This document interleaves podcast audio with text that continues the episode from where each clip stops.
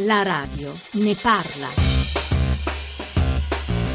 dieci e quaranta, oggi è la giornata mondiale della radio, una bellissima giornata dunque. Due associazioni, UNESCO e Plan International, ci ricordano quanto la radio sia il mezzo che permette, soprattutto nei paesi più poveri, di sapere cosa accade nel mondo, e speriamo che le informazioni che daremo oggi arrivino davvero laddove serve. Penso soprattutto al tema della seconda parte, quello che affronteremo dopo il G R delle undici. Ad Agrigento è attesa per questa mattina la sentenza per il naufragio del tre ottobre duemilatredici, quello che causò trecentosessantasei morti e dette il via a Mare Nostrum, un processo importantissimo per il grande tema dei trafficanti di uomini.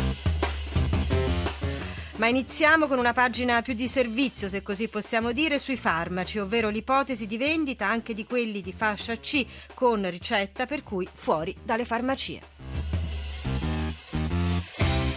dieci e quarantuno ora, buongiorno da Ilaria Sotis, buongiorno dalla Radio Ne Parla. Tre tre cinque sei nove nove due nove quattro nove per gli sms e messaggi WhatsApp, ottocento zero cinquantacinque centotre è il numero verde. Dunque farmaci in prima parte e poi immigrazione, politiche migratorie e appunto le questioni grandissime dei trafficanti di uomini. Do il buongiorno a Paolo Gradnik, presidente del Banco Farmaceutico. Buongiorno Gradnik. Buongiorno a lei e ai radioascoltatori. Inizio da lei perché domani ci sarà una giornata eh, che noi sosteniamo come RAI ovviamente, che è la raccolta del farmaco, una giornata che sempre di più diventa importante per numeri sempre maggiori di persone. Rispetto a quando avete iniziato, Gradnik, quante sono le persone che oggi hanno bisogno dei farmaci che domani verranno donati e come si possono donare? Oggi in Italia ci sono più di cinque milioni di persone in povertà assoluta, noi ne riusciamo a raggiungere eh, poco più di quattrocentomila, quattrocentodicimila eh, per la precisione, e eh, il eh, bisogno di farmaci di queste persone eh, è aumentato, solo dall'anno scorso è aumentato del quattro per cento, però è un trend che negli ultimi anni eh, è consolidato, per cui sempre più italiani hanno difficoltà a procurarsi i farmaci che gli sono necessari.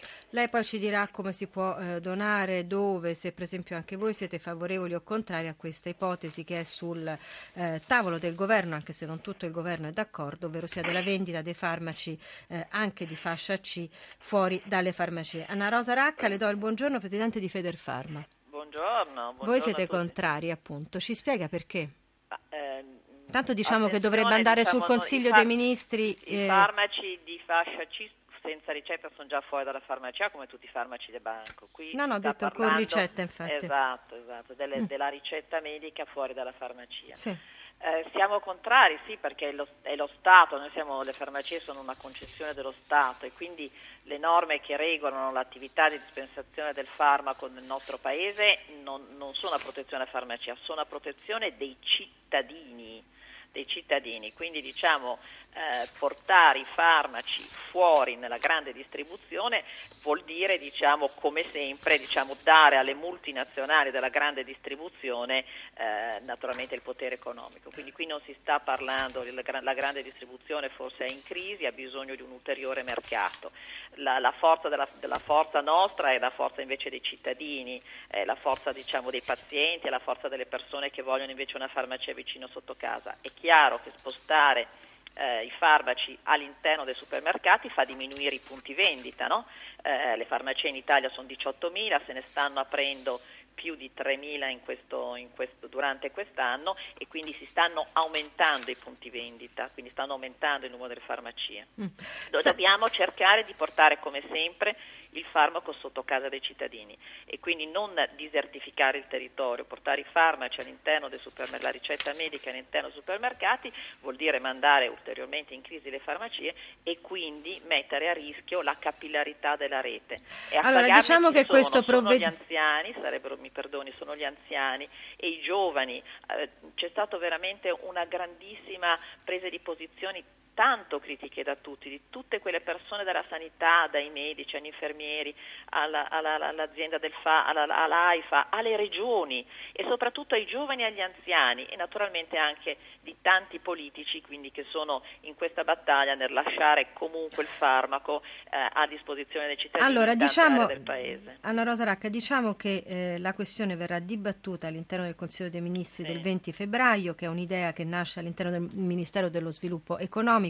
Eh, la Lorenzin, per cui il Ministero della Salute, si è espressa per ora con un, un'opinione contraria, dicendo che teme che venga, si aumenti l'abuso di farmaci, si aumenti eh, la spesa farmaceutica, che si cerca ovviamente di tenere sotto controllo. Eh, do il buongiorno anche a Davide Gullotta, presidente della Federazione delle Parafarmacie. Voi siete favorevoli invece a quest'idea? Beh, noi siamo favorevoli perché noi siamo farmacisti. Io sono un farmacista, iscritto all'ordine professionale, abilitato alla professione e ehm, resto allibito quando sento certe cose, perché in parafarmacia, io nello specifico rappresento i farmacisti titolari di parafarmacia, in parafarmacia, ma anche in un corner della grande distribuzione, c'è sempre un farmacista che dispensa i farmaci, un farmacista che pochi giorni prima era dipendente di una farmacia o direttore o addirittura proprietario di una farmacia fino a poco tempo fa.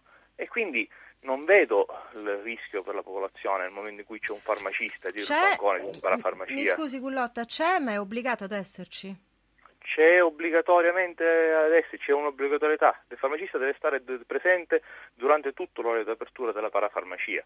Noi appunto siamo appunto farmacisti che, non potendo, essendoci un sistema di accesso alla professione in Italia che è basato sull'ereditarietà o sul censo, perché di fatto in Italia è l'unica professione che non è libera, è quella di farmacista, perché un farmacista non può accedere liberamente, una volta che si laurea, si abilita la professione, non può esercitare liberamente la propria professione, perché esiste da un lato la pianta organica, dall'altro lato l'ereditarietà di un, di un titolo vinto per concorso statale, quindi cioè, a noi ci impedita la professione. La liberalizzazione dei farmaci F S C sarebbe per noi una minima cosa che ci permetterebbe di fare il nostro lavoro in modo un po' più decoroso. Quante sono le, par- le parafarmacie aperte in Italia? Ad oggi circa quattromila, circa quattromila, di cui diciamo che buona parte sono aperti da stessi titolari di farmacia sì. che hanno visto il business o hanno voluto bloccare il territorio o fare operazioni come sono successe in Sicilia non tanto chiare. Ma ripeto, noi da farmacisti, tra l'altro, non capisco neanche il rischio di abuso di farmaco. Questo dovrebbe essere ben conosciuto da parte del ministro. No, no, allora, eh, allora guardi, perché... vi devo dire che abbiamo anche invitato l'AIFA a partecipare a questa trasmissione, non, non sono intervenuti eh, perché evidentemente la questione è ancora di eh, decisione politica, per cui tra i due ministeri, certo. come ho provato a spiegare, ehm, però ci hanno tenuto a dirci, ricordatevi, infatti la, hanno ragione, che anche voi della Radio Ne Parla vi siete occupati non molto tempo fa del rapporto OsMed, ovvero sia il rapporto sul consumo dei farmaci. Io voglio dare il buongiorno anche a Giacomo Milillo, segretario generale della Federazione dei Medici di Medicina Generale. Buongiorno. Buongiorno. A suo avviso in Italia c'è un'istruzione sanitaria farmaceutica, non so come chiamarla eh, diversamente, sufficiente? Cioè, gli italiani abusano di alcuni farmaci, questo ce l'ha detto anche recentemente il rapporto OsMed, in particolare psicofarmaci oppioidi, che è impressionante come dato, così come ancora si fa fatica a tenere sotto controllo la spesa farmaceutica. Voi di, di medicina generale, come la vedete questa ulteriore liberalizzazione? Dunque noi la vediamo negativamente, perché i, gli italiani abusano di certi farmaci da un lato e dall'altro hanno una scarsa aderenza alle terapie, e sono due eh, tendenze opposte che comunque rendono costru- costituiscono degli sprechi, cioè dei farmaci utilizzati in modo inappropriato. Eh, la sfida in Europa è quella de- attuale, più attuale, è quella dell'aderenza. Per avere l'aderenza ci vuole una continuità di rapporto. Per cui, fermo restando che l'erogazione della dispensazione deve essere di un farmacista, e questo lo impone la legge, eh, noi crediamo e stiamo facendo sforzi enormi perché nel Servizio Sanitario Nazionale si crei addirittura un contatto, una collaborazione diretta fra la rete dei medici di medicina generale e quella dei farmacisti, proprio per dare una rete di protezione al cittadino sia rispetto agli abusi sia rispetto all'aderenza. Nei farmaci di fascia C con ricetta ci sono farmaci delicatissimi, eh, psicofarmaci che sono eh, eh, eh, soggetti sia ad abuso sia ad aderenza, a scarsa aderenza. Quindi metterla non tanto nelle parafarmacie ma nei corner dei supermercati vuol dire veramente dare un messaggio sbagliato eh, sulla salute e sull'uso corretto dei farmaci, perché si riduce a eh, merce eh, che si raccoglie quando si va eh, al supermercato e non da un professionista, anche se c'è il farmacista. Eh, c'è una clientela diversa, una relazione diversa fra il singolo cittadino e il professionista del corner rispetto alla, alla farmacia in cui c'è il professionista con cui normalmente si è abituati ad avere una relazione. Io la vedo molto negativamente questa decisione. Ed è infatti una delle voci negative di cui parlava Anna Rosa eh, Racca. Come capiscono bene gli ascoltatori, il dibattito è molto acceso, se nasce acceso da due ministeri. Charlotte Gainsbourg con Back, Heaven Can Wait, e poi torniamo qui con le vostre voci. Tre tre cinque sei nove nove due nove quattro nove, sms e whatsapp. Somewhere between what you need, what you love, and the trying to drive that escalator into the ground. Tantissimi messaggi. In Inghilterra gli antibiotici non si possono comprare senza la prescrizione del medico, che li prescrive limitatamente al numero di pillole necessario. Paolo da Torino, buongiorno, prego. Buongiorno, buongiorno a voi. La sua considerazione, ecco, prego.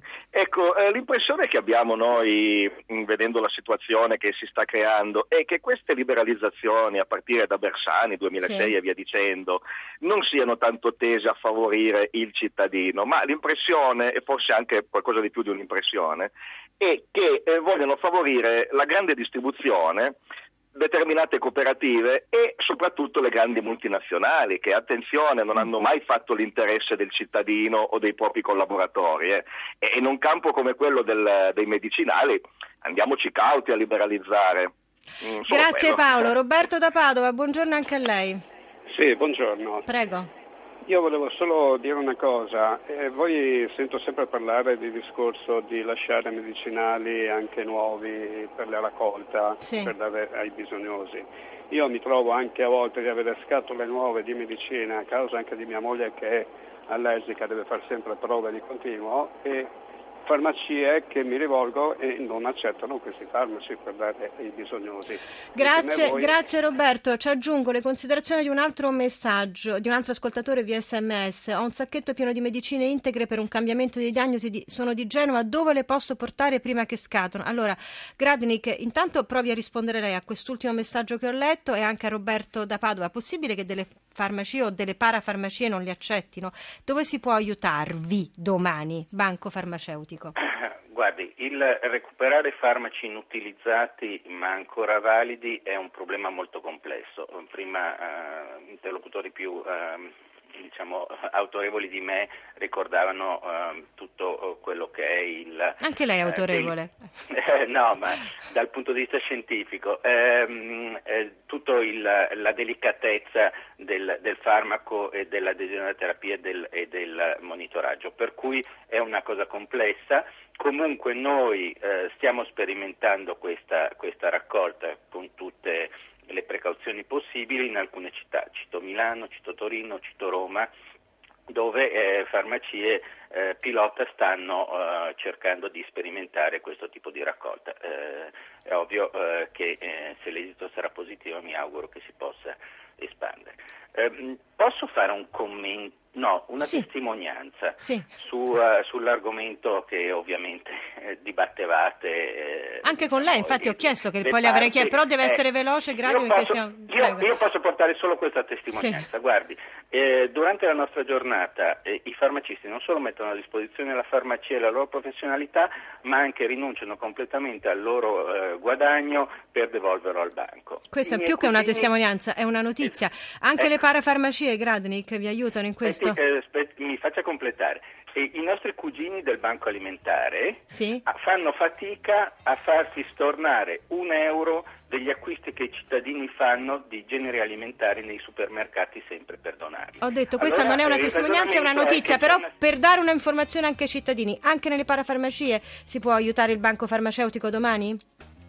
Guardi, eh, in questo momento noi abbiamo eh, tremilacinquecento farmacie sì, eh, che aderiscono. Questo vuol dire che noi dobbiamo mobilitare quasi diecimila volontari che devono essere sotto controllo e eh, addestrati. Direi per cui prevalentemente nelle farmacie. Torniamo dopo il giro delle undici, immigrazione.